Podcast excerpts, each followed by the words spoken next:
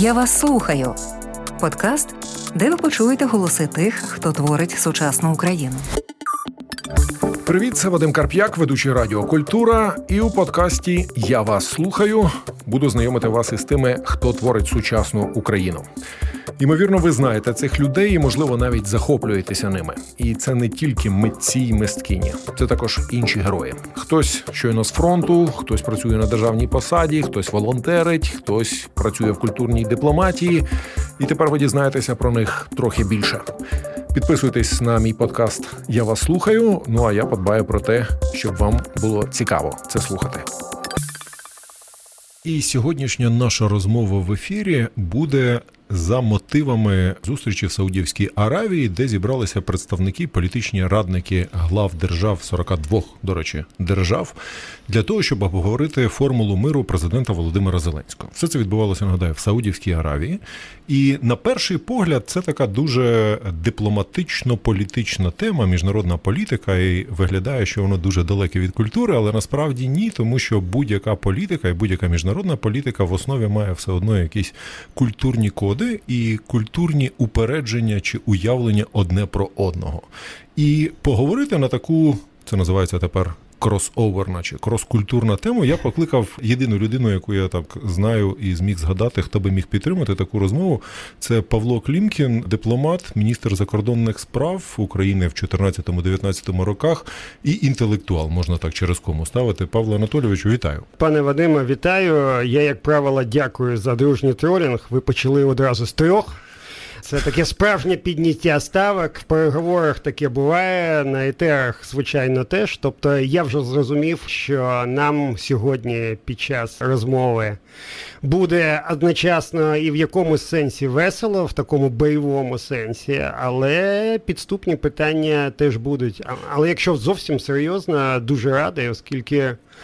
В будь-яких е, серйозних переговорах, і особливо коли світ перезавантажується в іншу модель безпеки, власне, в іншу модель, як ми себе розуміємо, в іншу модель ідентичності, от всі ці культурні коди, розуміння, сприйняття. Навіть і раціональні вони відіграють, може і не вирішальну, але точно і не другорядну роль політики тут різних інтересів, раціональних чимало, але чимало і розуміння, а для чого це тобі, як людині, як ти далі маєш це рухати. Тому тут поставлю три крапки і можемо говорити. Я для початку власне хотів зрозуміти і для себе, і для слухачів, чому Саудівська Аравія. Тобто я дуже радий, що світ збирається навколо формули української формули миру, запропонованої президентом. Це справді відсікає спекуляції. А може обговоримо якусь китайську формулу миру чи там африканську формулу миру. Обговорюємо, начебто, там за результатами вчорашніх і позавчорашніх розмов всі зійшлися територіальна цілісність, кордони е, України, статут ООН, суверенітет України все має бути поважено. Але чому все це відбувалося в Саудівській Аравії? Країна, яка є королівством, яка є безпарламентською державою, яка четверта в світі за витратами на армію, друга в світі за покладами нафти. Це явно ісламська країна, яка її ще називають країною двох мечетей. Мекка і Медина. Вони угу. в Саудівській Аравії. Це найсвятіші місця для всіх мусульман. І тут вона береться збирати людей з усього світу вирішувати формулу миру України і війни України з Росією. Причому війна ця йде далеко на сході Європи, це далеко від Саудівської Аравії. Саудівська Аравія теоретично зацікавлена в тому, щоб Росія продовжувала цю війну, тому що вона буде знекровлюватися, і це дає можливість їм на полі нафти розширюватися. Саудівська Аравія взагалі би могла подивитися на те, що Росія проводить цю війну під прапором, в тому числі православ'я що взагалі для ісламської держави незрозуміло мало би бути. Але тим не менше саудити виступають цими ініціаторами. Хто ми для них в культурному сенсі, що вони так починають займатися цим питанням? Насамперед вони зрозуміли, що ми не є частиною російської реальності. Я за своїми розмовами відчуваю, що це почалося точно не з початку незалежності, але скоріше з 2014 року це дуже поступове розуміння. І його сплеск е, як спалах е, для багатьох, е, хто є частиною саудівської еліти. А там все побудовано, звісно, на еліті, на ключових родинах, які тримають владу. Це не є демократичний підхід в нашому сенсі, але в них він працює є відчуття, що світ вже точно не буде таким, як він був. Тобто вони мають своє відчуття світу, і воно полягає в тому, що до статус-кво ми не повернемось. Перша причина для Саудів полягає в тому, що вони хочуть бути частиною обговорення майбутнього. Вони вважають, що у них на це є політична інтелектуальна, але, як ви сказали, і культурна певна перевага. Вони вважають себе колискою ісламу. Для нас це складно зрозуміти, але коли ви спілкуєтесь, спілкуєтесь 2, 3, 4 години, чай. І дуже важливо, до речі, знати їх історію. Вони це дуже дуже цінують вони починають говорити про те, що саудіти це в якомусь сенсі один з полюсів цього світу. Вони так себе розуміють. Вони розуміють себе мусульманським полюсом, вони розуміють себе близькосхідним полюсом. Вони розуміють себе як одну з небагатьох держав, яка здатна говорити зі всіма, причому здатна говорити на рівних здатна говорити не тільки політично, через вплив на нафтовий ринок, на ціни і на всі інші речі. Але здатна говорити за своєю культурною і інтелектуальною історією. Сауди теж е, змінюються, змінюються дуже непросто. Вони змінюються з певним лагом 20-25 років щодо Еміратів чи Катару, але тим не менше вони розуміють, що без того, що вони частина розмови про майбутнє, і головна частина. Нічого в перспективі не буде. Сауди здатні притягнути до себе, і вони це показали майже кожного. Вони здатні вести довірливу розмову з Китаєм. Ніхто не сподівався, що китайцям вдасться звести Саудів з іранцями, вони почнуть відкривати посольства, гусіти в Ємені припинять обстріли саудівських об'єктів і нафтових, і не тільки нафтових. Тобто дуже багато з останнім часом змінилося. Але ми маємо розуміти дуже просту річ, яка в нашому суспільстві насправді до кінця не заходить.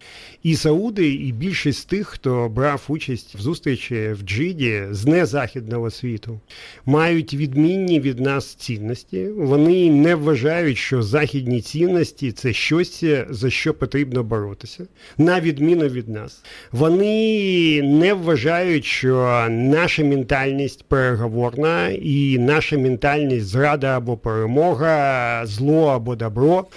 Така бінарна ментальність, вона ну, так, працює. Ми живемо справді в таких двозначних але не захід не сприймає бінарної ментальності. Тобто весь захід пройшов, е, і ми, як частина заходу, до е, початку 18 століття, і власне все те, що в Росії є західного, воно так або інакше пройшло. Ну, може, звичайно, через якісь торговельні зв'язки, але культурно через Україну. Тобто про це можна довго говорити, але це є беззаперечний факт. Пане Павле, але я хочу тут уточнити: якщо Саудівська Аравія, як центр, де були ці переговори, не сприймає оцю бінарність, перемога, програш, зрада, то чи не підштовхується нас до того, що вони будуть готувати ґрунт для якихось мирних переговорів далі з компромісами? Ми ж то в цій бінарній позиції або перемогли, або програли. А вони, за вашими словами, вони мислять не так. Тобто у них на противагу цій європейській ментальності, яка висловлюється англійською фразою або або, угу. то Абсолютно. у них є одне слово можливо. Тобто це протиставлення або або чітке східному можливо. Побачимо. Я ще е, от якраз е, хотів е, на хвильку перервати. У них, крім можливо, і це дуже розповсюджено в арабській і незахідній ментальності. У них є ще завтра. От завтра, а не в тому сенсі, що завтра щось буде, а завтра ми подивимось. Тобто подивимось на розвиток сюжету. Це е, в українській мові висловлено фразою ранок покаже, що вечір не скаже. А, Прекрасно, але в арабській ментальності це ще крутіше насправді. Тому це реальний виклик. Вони, звичайно, і вони, і китайці, і індуси по-своєму будуть хотіти побудувати якусь послідовність компромісів. Важливо, що цей формат як його ще інакше назвати, де хто є хто з заходу присутній, і хто є хто з не заходу. Він є окремий, він не заважає, як е, умовно Онівський Титанік нам вести реальну розмову. Він дає нам можливість е, контролювати порядок денний, і коли ви запрошуєте ключових гравців до переговорів, ви повинні, не поділяючи з ними позицію, а ми не поділяємо, мати до них повагу, інакше вони просто нам не будуть вірити. А довіра це ключова історія. І ми маємо дати їм сказати, що вони хочуть. У них можуть бути свої ідеї, свої плани. До них потрібно ставитися з повагою. Знову таки слово повага повторю для багатьох українців це щось занадто, але ми не маємо поділяти їх погляди і їх ідеї, але ми маємо їх поважати. І це основа розмови з такими цивілізаціями, як китайська, як арабська, як індійська. Про, і про вони оцей... точно будуть пропонувати компроміси, але ці компроміси вони точно не відбиватимуть. Після цієї зустрічі в Джиді вже російську позицію, і це теж насправді важливо оскільки одна з ідей цієї зустрічі зберігати солідарність заходу, але також не дозволити ключовим гравцям не заходу якимось чином дрейфувати до Росії. Я вважаю, що ця, якщо хочете, мінімалістська ціль, вона досягнута. Продовжуємо розмову з Павлом Клімкіном, українським дипломатом, про культурні особливості міжнародної політики, які були виявлені якраз на переговорах в Саудівській Аравії про майбутню формулу миру українсько-російської війни. От е, щойно пан Павло тут добре пояснив, в чому інтерес і в чому культурна особливість якраз Саудівської Аравії, чому вона взялася організовувати прийом цієї дводенної такої конференції 42 держав. І ключове слово, я так зрозумів, повага. Вони вимагають поваги, і це один з їхніх кодів культурної дипломатії і дипломатії загалом. Але я хотів уточнити ще за вашими відчуттями і оцінками. А скільки тут релігійного моменту? Все-таки Саудівська Аравія це глибоко релігійна країна. Не тільки всередині себе, вона для всього ісламу глибоко важлива і символічна. Україна має Кримський півострів, корінними жителями якого є кримські татари, кримчаки, караїми, які є мусульманами в основній масі. Наскільки роль ісламу зіграла тут роль, і чи може умовно півострів Крим бути нашим містком до ісламського світу через релігійний мотив? Може і має бути, але цього замало. Ми маємо дати ісламському світові розуміння, що Україна вона теж є унікальною. На межі культур, не в сенсі відомого Семерала Хантінгтона, який написав, що ми знаходимося на стику різних цивілізацій, релігій. Він дуже добре це описав. І хто хоче, ми зараз не будемо повторювати його аргументи. Книга його відома є. Так. Можна її почитати. Деякі речі я в ній сприймаю, деякі речі не дуже, але тим не менше наше не тільки географічне становище, наше культурне становище, наш культурний код, Його унікальність за моїми розмовами тільки заходить, тільки сприймається багатьма іншими. Я от наведу приклад. Ми поговорили про Саудів, і звичайно, ісламський фактор там дуже важливий, але розуміння України почало заходити в Індію. В і, Індії? В Індії. І це дуже цікавий феномен. В останні місяців 6-8 от мене, наприклад, смикають і щось сказати на індійських там каналах і говорити з ключовими індійськими експертами. Офіційна позиція полягає в тому, що європейська політика нас не цікавить. е, Ви ніколи нами не цікавились захід, так що залиште нас в спокої. Але насправді індуси, як і китайці. 24 на 7 дивляться за подіями, дивляться за подіями цієї війни. Вони прекрасно розуміють, що е, ця війна вона про нас. В Кремлі вважають, що вони воюють відповідно з заходами в першу чергу з Вашингтоном, це вкраїнено. І навіть е, в останні місяці китайці, індуси починають говорити: ну так, ми виходили з певної логіки, що є протистояння Росія, Захід, Захід, Китай, але ми тепер розуміємо, що є свої історичні, ментальні і культурні причини. Для цієї війни ми розуміємо, що українці фундаментально відрізняються. Оце мені якраз е, минулого тижня індійські колеги говорили. Ми до кінця не розуміємо, що це значить. Вони для себе ще не склали. Цей пасіанс чи лего, як його краще сказати, але вони розуміють, що світ і цивілізаційні кордони будуть переписані. Вони також розуміють, що вони не можуть повернутися до статус-кво. От якщо хочете, ця зустріч в Джиді. Незалежно від відсутності чи наявності формального результату суто політичного, є культурним визнанням з боку не Заходу особливості і інакшості України. Для нас, для українців, це доволі зрозуміло. Ну а як інакше? Але я от е, якраз вчора пояснював вашим французьким колегам, наскільки це феноменальний стрибок е, в їх розумінні, коли вони готові на платформі з Заходом і з нами фактично за однією стороною стола з Заходом, фактично. Серйозно розмовляти, тобто вони сприймають нас як окремого гравця. Неважливо, як далі це буде розвиватися для них, але вони почали це сприймати. Причому вони почали нас сприймати не тільки політично, але і культурно. От е, в розмовах останніх індуси почали питати, а якісь моменти історії, а як ми оцінюємо події Першої світової. От для мене це було теж достатньо цікаве питання. Але це підхід фактично до того, про що Україна вже добрий рік товкмаче світові, що це фактично постколоніальна війна. І це війна звільнення України від колоніального спадку Радянського Союзу і Російської імперії. Ми намагалися з цією історією заходити на африканський континент і пояснювати там країнам, що от ми з вами однієї крові, ви постколоніальні держави, і ми.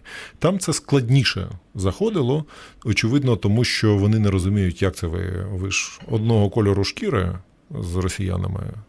І одне одного розумієте, і мови у вас, начебто, так схожі, ви самі кажете, що розумієте їх. То там я так бачу складнувато пояснювати колоніальне підґрунтя цієї війни. А в Індії, яка теж має оцей колоніальний спадок, яка теж породила багато колоніальних студій, їм можна пояснити? Ні, не можна. І вони сприймають це інакше. Як би ми не відчували свою історію і зрозуміли, що для нас Україна понад усе, але коли ми їдемо до Тель-Авіва або Єрусаліма, дуже складно поставити на один щабель для них Голокост як їх трагедію і наш голодомор. Тобто вони цього свідомо і підсвідомо не хочуть. Вони визнають глибину цієї трагедії, вони до неї ставляться з величезною повагою. Але поставити на один щабель це фундаментально суперечить їх політичній позиції і культурному коду. Так само по відношенню до індусів. Вони вважають, що наша війна це є війна з розпаду імперії. Це не є постколоніальна війна. Вони вважають, що в якийсь момент була сформована ця імперія. Вони, до речі, дуже детально дивляться в історію, як це відбулося, через е, які культурні релігійні коди, от яку, наприклад, роль православ'я в цьому зіграла. А чому православ'я може бути не тільки контрольованим з Москви? От Один з індійських експертів пару місяців тому абсолютно серйозно мене питав, хоча він вивчає історію Європи. А як це відбулося? От ми думали, що православ'я це значить з Москви, а тепер там Москва, третій Рим, іншому там, ну як все там казали. А тепер ми зрозуміли, що все ж таки є фонар, є Україна, Та, є, є історія. Греція.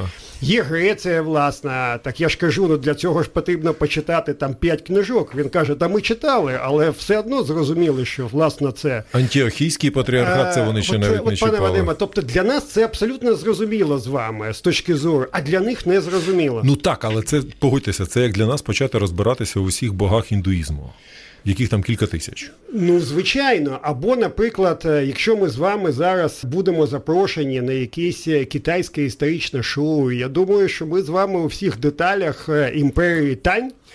І з тим, яким чином розвивалася конфуціанська система місцевого самоврядування, ми там у всіх питаннях з вами якось ради Чесно, собі не дамо. А, абсолютно, я я постійно з такою мовчазною повагою слідкую за людьми, які дивляться на якусь китайську вазу і кажуть, це династія мінь, там перша династія мінь. Господи. От я дуже багато читав, дуже багато вів дискусії щодо китайської історії, але фахівцем ну ніяк себе не вважаю. Тому ми можемо, звичайно, там почати ображатися, але, як на мене, це дуже позитивний драйв. В Індії, в Китаї, в ісламському світові, коли вони почали дивитися на Україну, вони почали дивитися на нашу історію і почали дивитися. Оце мені постійно повторюють китайці. Вони повторюють, а які історичні причини цієї війни. І раніше, як мені сказав професор Шанхайського університету Фудань, ми якимось чином дивилися на російську логіку, російський наратив як звичайно такий інформаційний, звичайно пропагандистський, але більш-менш такий, що відповідає реальності. Ну, звичайно, там щось таке підфарбували, звичайно, там щось таке написали на свою логіку і так далі. Але тепер він каже: ми ж почали щось читати, ми почали говорити, ми почали дивитися на опитування, ми почали розуміти якісь нюанси і зрозуміли, що це абсолютно викривлена картина. І от моє просте питання було: а чому ви насправді зі своєю системою, а у них фантастична система з точки зору глибини, пізнання глибини, а чому ви раніше цього не робили? І відповідь мене от щиро вразила. І він каже: розумієте, от він мене називає містер Павло, йому так простіше. Да? Ви розумієте, пан Павло? Ну от не було такої нагоди. От у нас були інші, більш важливі питання. Ми розуміли, що Україна це певна частина, яка була повністю чи не повністю в сфері інтересів Росії. І ми абсолютно не могли собі уявити, що це не просто якась. Система інтересів, які стикаються тут, це абсолютно інший культурний код. Ми не розуміли, що люди цінують свободу і готові за цю свободу жертвувати. От для якоїсь частини китайської професури це було відкриття. Вони розуміли, що у нас є певна система цінностей. Вона, як вони мені сказали, частково перетиналася з Росією, частково не перетиналася. А тепер вони розуміють, що вона фундаментально інша. Але для них це таке ж відкриття, як для нас з вами. От ми жартували під підґрунтя розвідку імперії Тань. Знаємо ми це, ну можемо, звичайно, в книжках прочитати. Ну, У нас потреби не було це знати. Та і у них потреби ну, не от, було, оскільки але... вони вважали, існує Російська імперія, якимось чином вони менеджать свій простір. Зрештою, ви сказали про те, що їх воно здивувало. Я подумав, а чому тут дивуватися? Це багатьох в Європі здивувало, які теоретично значно ближчі до нас і мали би теж розуміти нюанси, які відбуваються на спільному континенті. І тим не менше, якщо ми говоримо про початок переходу і розуміння і пояснення пояснення цього всього через історичні моменти, то тут є один болючий випадок, і це випадок з Польщею, з яким ми зараз і продовжимо. Ви слухаєте Суспільне подкасти. Я вас слухаю. Подкаст Вадима Карп'яка, ведучого Радіокультура. Павло Клімкін, гість сьогоднішньої розмови. Мене звати Вадим Карп'як. і Ми з паном Павлом, поважним українським дипломатом і інтелектуалом. Я все таки наполягаю на тому, що це не тролінг, пане Павле. Е, ми говоримо про підґрунтя, культурне підґрунтя мирних переговорів. Представою стали переговори, які закінчилися в Арабських Еміратах, але серйозніше, і ми вже тут якось на самому початку з паном Павлом домовилися, що будь-яка дипломатія, будь-яка політика, вона має в основі серйозні культурні підґрунтя. І зараз от дуже цікаво, пан Павло міркував про Індію, як вона починає разом з Китаєм розплющувати очі на нашу історію, і їм простіше пояснити це через історію підґрунтя війни. Відповідно, якщо ви розумієте підґрунтя війни, то ви розумієте, як можна досягнути мирної угоди. Але коли ми поговоримо про цю історію, то, наприклад, полякам не треба пояснювати підґрунтя війни. Вони її дуже добре знають, Згоден. бо вони велика частина цієї історії. У нас і спільна держава з ними була. Ну, тобто, ми якось тривалий час. І з росіянами ми мали спільні битви, та? і постраждали від них однаково. І начебто все гаразд, Пояснювати нічого не треба, вони все розуміють. 24 лютого вони просто відчинили кордони свого шенгенського режиму в лапках, звичайно, і пустили всіх, хто потребував допомоги. Все окей. Але тут, при всьому цьому розумінні всіх цих історичних, колоніальних, політичних нюансів, останній місяць у нас на ґрунті економіки і воєнної економіки починаються тертя. Поляки устами одного з очільників офісу президента Польщі заявляють, що ми недостатньо виявляємо вдячності. Все це глибоко замішано на якихось економічних моментах з транспортуванням зерна і іншої української продукції через польську територію. І вже навіть самі поляки, колишній міністр закордонних справ їхній Яцек Чапутович, ви його можливо знаєте. Дуже добре, дуже добре. і він нещодавно до Києва приїжджав. Мали дуже Та, довгу навіть розмову. він розкритикував дії нинішнього уряду, назвавши це політикою гієни шакалів. Тобто не можна вимагати сплачувати рахунки у людини, яка стікає кров'ю, захищаючи себе. А поляки, мовляв, зараз це роблять. Тобто, от що тут у нас з культурою не так? Із культурою взаєморозуміння, коли ми ніби ми ще не перемогли. У нас попереду довгий шлях, але чому ми спіткнулися от в стосунках з поляками зараз і намагаємося вийти на рівну дорогу? Я сподіваюся, нам вистачить розуму не поглиблювати цю кризу усім, і нам, і полякам. Але де ви бачите причина культурна цього моменту?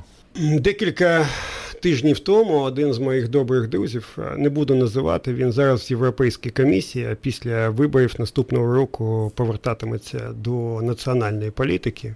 Він мені сказав: розумієш, Павло, одні з фундаментальних проблем ставлення до нових членів ЄС, і ви це теж будете переживати, є те, що я називаю демократичний расизм. Я йому кажу: ну окей, давай поясни. Він каже: ну є таке розуміння в класичній Європі, що дуже важко демократія, така усталена, класична, сприймається після оцих всіх сторіч панування імперій.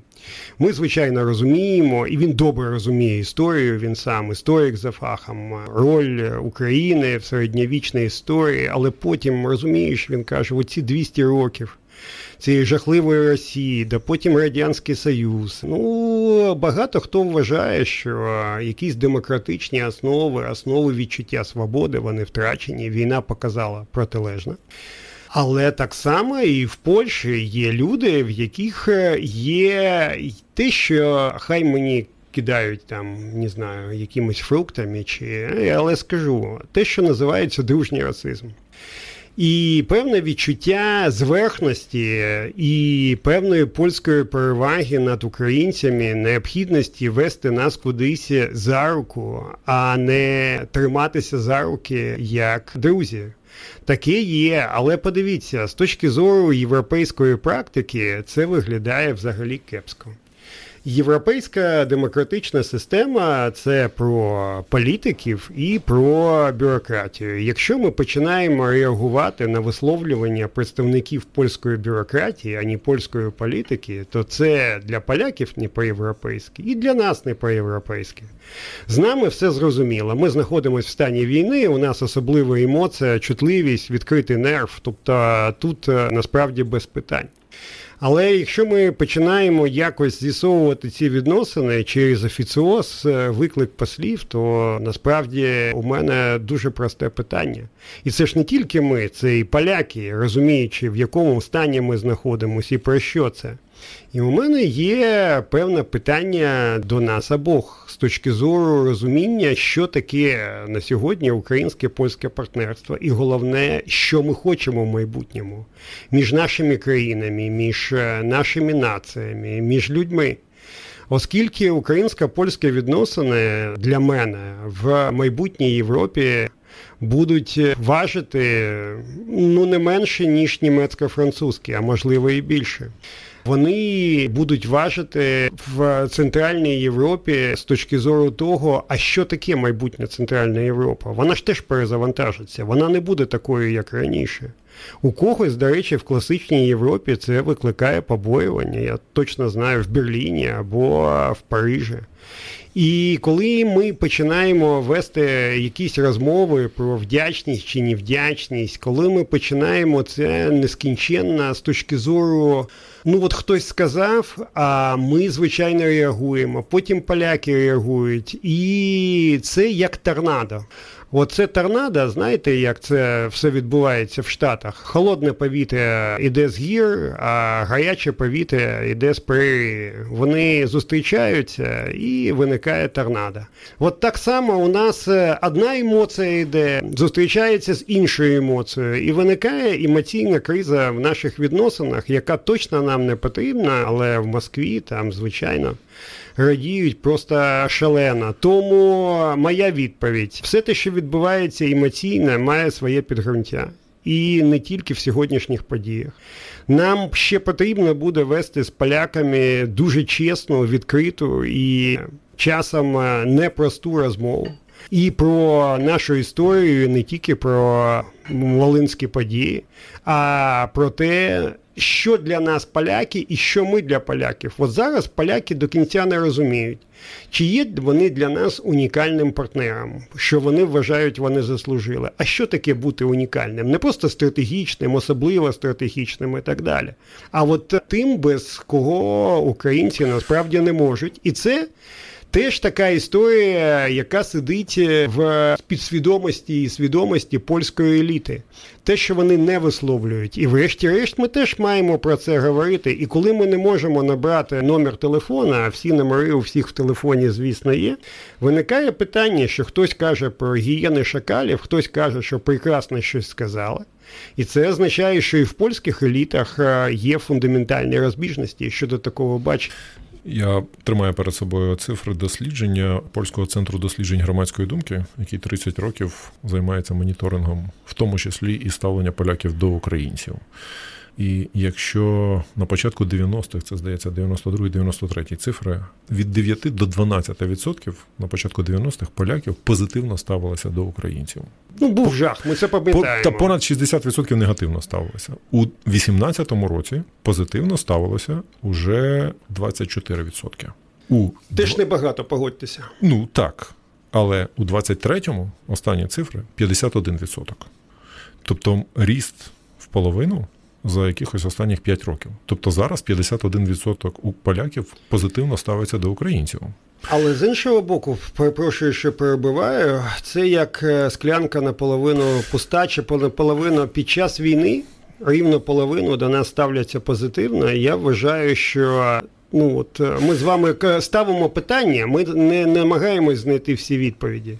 Але для мене це питання, чому половина поляків під час цієї війни не ставиться до нас позитивно? І на це питання ми теж маємо відповісти. І прекрасно, що ви це питання порушили. Я якраз Я знаю про інше опитування, але там майже такі цифри. Ну, Я теж хотів це сказати. До слова, не треба розуміти, що 49 ставляться негативно. Негативно 17 ставляться, решта не визначена. Але це все одно це не означає позитив для людини. Ми ж з вами говорили бінарне ставлення: добре, погано, зрада, перемога. І у поляків теж є частинка цієї ментальності, не така, як у нас, але тим не менше є. Але я от якраз хотів про це продовжити. У нас же ж вона теж є. Тобто мені дуже сподобалося оце ваше формулювання, яке ви сказали, дружній расизм. Таке оригінальне. І я себе зловив на тому, що я щось таке ловив серед нас, українців, коли ми, наприклад, обговорювали, пам'ятаєте, протести проти Лукашенка в Білорусі.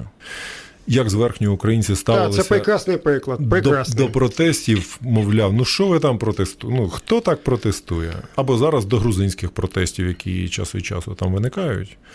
Це ж він же ж дружній расизм оцей. Мовляв, ми вас навчимо зараз, як протести робити. І так само поляки на підставі того ж права кажуть, ми вас навчимо, як в Євросоюз вступати. Ми вже там. Зверхність е, ми частково її подолали, подолали за рахунок всіх наших жертв і тим, що ми показали, хто ми є. Але тим не менше, такий дружній расизм ще буде до нас. Він буде в Європі і не тільки з боку поляків. Угорщина це окрема історія, але я думаю, що ми ще будемо дуже непросто розмовляти десь в Парижі чи в інших столицях. Я думаю, що нам буде дуже непросто показати, що ми здатні боротися не тільки проти, а й за. За майбутнє, сформулювати цю візію майбутньої України.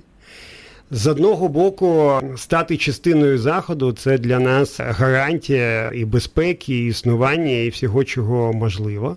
Але в сьогоднішній реальності 21 століття ми будемо і маємо бути не просто відмінниками, і я це кажу без жодної такої негативної конотації. Ми маємо стрибнути через себе.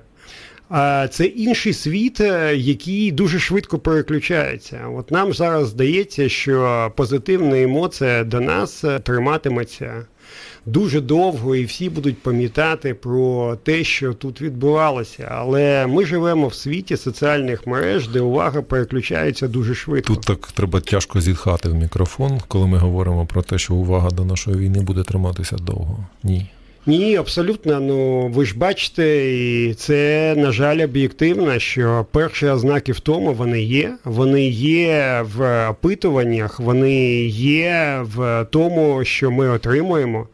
Власне, ознаки в тому є певні навіть і в українському суспільстві. І про це теж відверто потрібно говорити, звідки і як вони беруться. Але тим не менше. Ставлення до України і українців змінилось назавжди. Дуже важливо, щоб ми не поверталися до якогось попереднього статус-кво. Дуже важливо, щоб ми зараз встановили новий статус-кво для України і українців в західному і незахідному світі. З Павлом Клімкіном ми говоримо про культурні підґрунтя нинішньої дипломатії, і оце те, що ми маємо встановити нові стандарти. Ми з цього фактично починали нашу розмову про те, що перемовини в Саудівській Аравії, від яких ми відштовхнулися, це фіксація нового світового порядку і нової світової архітектури безпеки, де Україна опинилася наріжним каменем, довкола якої зараз буде все вибудовуватися. І ми так гарно, точніше, ви більше говорите, а я розпитую про те. Яка специфіка цього всього, як от Україну почали сприймати, але мене не полишає відчуття того, що Україна ну, частково. Я не можу зараз навіть правильне слово підібрати, щоб е, це коректно описати. Ми помимо своєї волі опинилися цим наріжним каменем. Ми цього не планували в такий спосіб. Тобто, ми не проти би були стати пупом землі, але не такою ціною, очевидно. Навряд чи хтось би хотів так опинитися в центрі з такою кількістю жертв. Тим не менше, Україна справді виглядає як е, країна, яка зараз навколо себе закрутить всю нову систему безпеки світової, і не тільки безпеки, економіка теж серйозно зміниться, і дипломатія зміниться, все зміниться. І ми мусимо з чимось виходити. Ми виходимо не лише зі своїм героїзмом, не лише зі своїми якимись жертвами, які заслуговують усілякої поваги з усього світу, але ми виходимо і з новими принципами, точніше, це повернення до старих принципів. Я чесно не пам'ятаю, де вже десь в західній пресі, але прочитав прекрасне визначення для того, що пропонує Україна світові, і це називалося неоідеалізм. Тобто Україна трошки намагається привести до тями світ і повернути його до того, з чого все починалося. Тому що вся міжнародна політика, все міжнародне право, яке щось нам мало би гарантувати, воно ну, ґрунтувалося на ідеалах про суверенітет, про цілісність, е, там кордони, повагу. Ну це все почалося з 1648 року. Вестфальський мир, кінець 30-річної війни в Європі. І коли там протестанти воювали з католиками, такий короткий екскурс в історію. І тоді європейські держави сіли за стіл, ухвалили Вестфальський мир, головним принципом якого було чия країна, того й віра. Мовляв, ми не ліземо до ваших земель і до вашої віри, а ви не лізьте до наших. Це принцип європейського поняття суверенітету. От в межах моєї країни я вирішую, що завгодно. Це ідея, яка лежить в основі європейського державотворення. І тепер Україна повертає світ, якому було б зручніше заплющити очі і зробити вигляд, що нічого не трапилось, якби Київ таки впав за три дні. Ну всі б якось там сказали, ну так трапляється. Буває, шкода. Шкода, все, але ми щось зробимо. Так як було в 14-му. Але українці поламали ці плани, і тепер на весь світ кричать: ну а де наші гарантії? Де наші гарантії захисту територіальної цілісності, принципи ООН, статут ООН? Оце все про що всі говорять постійно. І оцей крик України, і не просто крик, а готовність захищати оці правила, які виявилися світом трошки підзабуті, він називається гарним словом неоідеалізм. Мені особисто дуже це визначення подобається. Тобто ми повертаємо світ до ідеалізму в здоровому розумінні. Ви трошки так скептично дивитеся на мене, коли я це кажу. Як вам таке визначення? Воно цікаве, але я в нього не вірю. Я не вірю, що більшість домінуюча сьогоднішнього світу готова сприйняти неоідеалізм. Я без е, жодного скепсису готовий погодитись, що Україна насправді показала, що ідеали або вони пусті, але тоді кожен ризикує, е, що він отримає від когось сильнішого, чи від когось, хто готовий на тебе напасти, або відповідно ідеали вони чогось варті, вони мають бути чимось наповнені. Одна з фундаментальних проблем сьогоднішнього заходу. І, взагалі, західної системи демократії полягає в тому, що цінності, які декларуються, не передбачають системи їх відтворення і системи їх захисту. Тобто відтворення і захист вважаються чимось, точніше вважались чимось само собою зрозумілим. Україна показала, що все в цьому світі щось коштує. Але тим не менше, і захист, і відтворення вони можливі. Компроміс заради компромісу не працює. Комусь це дуже подобається. Цей неодіалізм. Хтось готовий далі з нами це штовхати, а когось це лякає. Тому насправді я би сказав це напевно дещо інакше. Я би сказав, що Україна показала, що захист власний і захист ключових ідеалів, цінностей, принципів. Він в цьому світі чогось коштує, і якщо хтось не готовий допомагати іншим, то до нього маятник обов'язково повернеться. Поки що не всі це зрозуміли, але це розуміння заходить, заходить дуже, дуже важко. Дуже важко заходить розуміння, що не на всіх можна покладатися. Зараз пішов процес такого позитивного і негативного перегляду глобалізації. Зараз е, почався процес розуміння, а чи можемо ми залежати від Росії? Відповідь ні. Чи можемо ми залежати від Китаю? Відповідь часткова. А що таке частково? Чи можемо ми залежати від когось іншого? І оце відчуття залежності від інших, від тих, з ким ти не поділяєш ідеали, цінності і принципи, воно насправді, як на мене, стане ключовим питанням 21 століття. І Україна це питання. Не підштовхнула навіть, а штовхнула в центр. Просто підірвала гранату під ним. А ні, навіть більше Україна показала, що просто так е, домовитися щодо порушення і усунути порушення не вдасться, і хтось обов'язково буде боротися за себе, боротися за порушення своїх прав і порушення своїх цінностей. Відповідь на питання порушення України світ ще не знайшов. Тобто нікому не зрозуміло, як світ виглядатиме за 15-20 років. І зустріч в Джиді вона значною мірою саме про це. Нікому не зрозуміло, а як взагалі виглядатиме модель майбутньої безпеки. Чи кожен за себе, чи кожен частково може поділити відповідальність за безпеку, чи хтось абсолютно ділить цю відповідальність, інакше це не працює. Але якщо ділить, чи можна сподіватися на 100%? Що гарантії є гарантіями в українському суспільстві травма Будапешту вона завжди буде. Ми завжди не будемо вірити ні в що на кшталт. Там зобов'язань, обіцянок і так далі. І це по світу теж розійшлося. Коли ви розмовляєте з кимось там в Латинській Америці чи Африці, вони кажуть, ну от, ну щось обіцяли, тепер, а як в обіцянки вірите?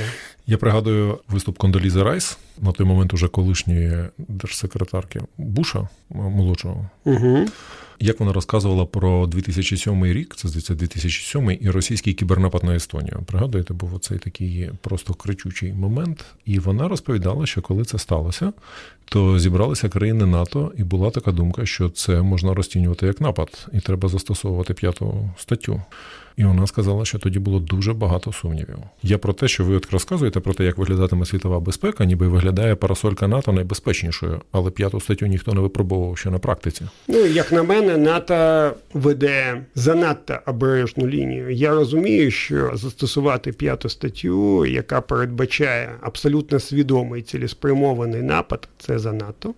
Але четверта стаття про спеціальний механізм консультації у випадку перетину кордонів, ракет, гелікоптерів 100% має бути застосована. Я вважаю, що іноді НАТО свідомо намагається тримати певний баланс. Який не є природнім і не є зрозумілим тим, хто як в Росії розуміє тільки силу.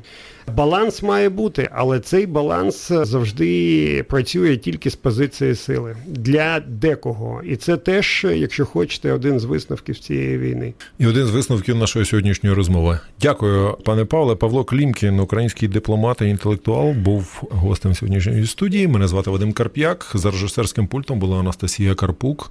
Дякую за гарну розмову і всім успіхів.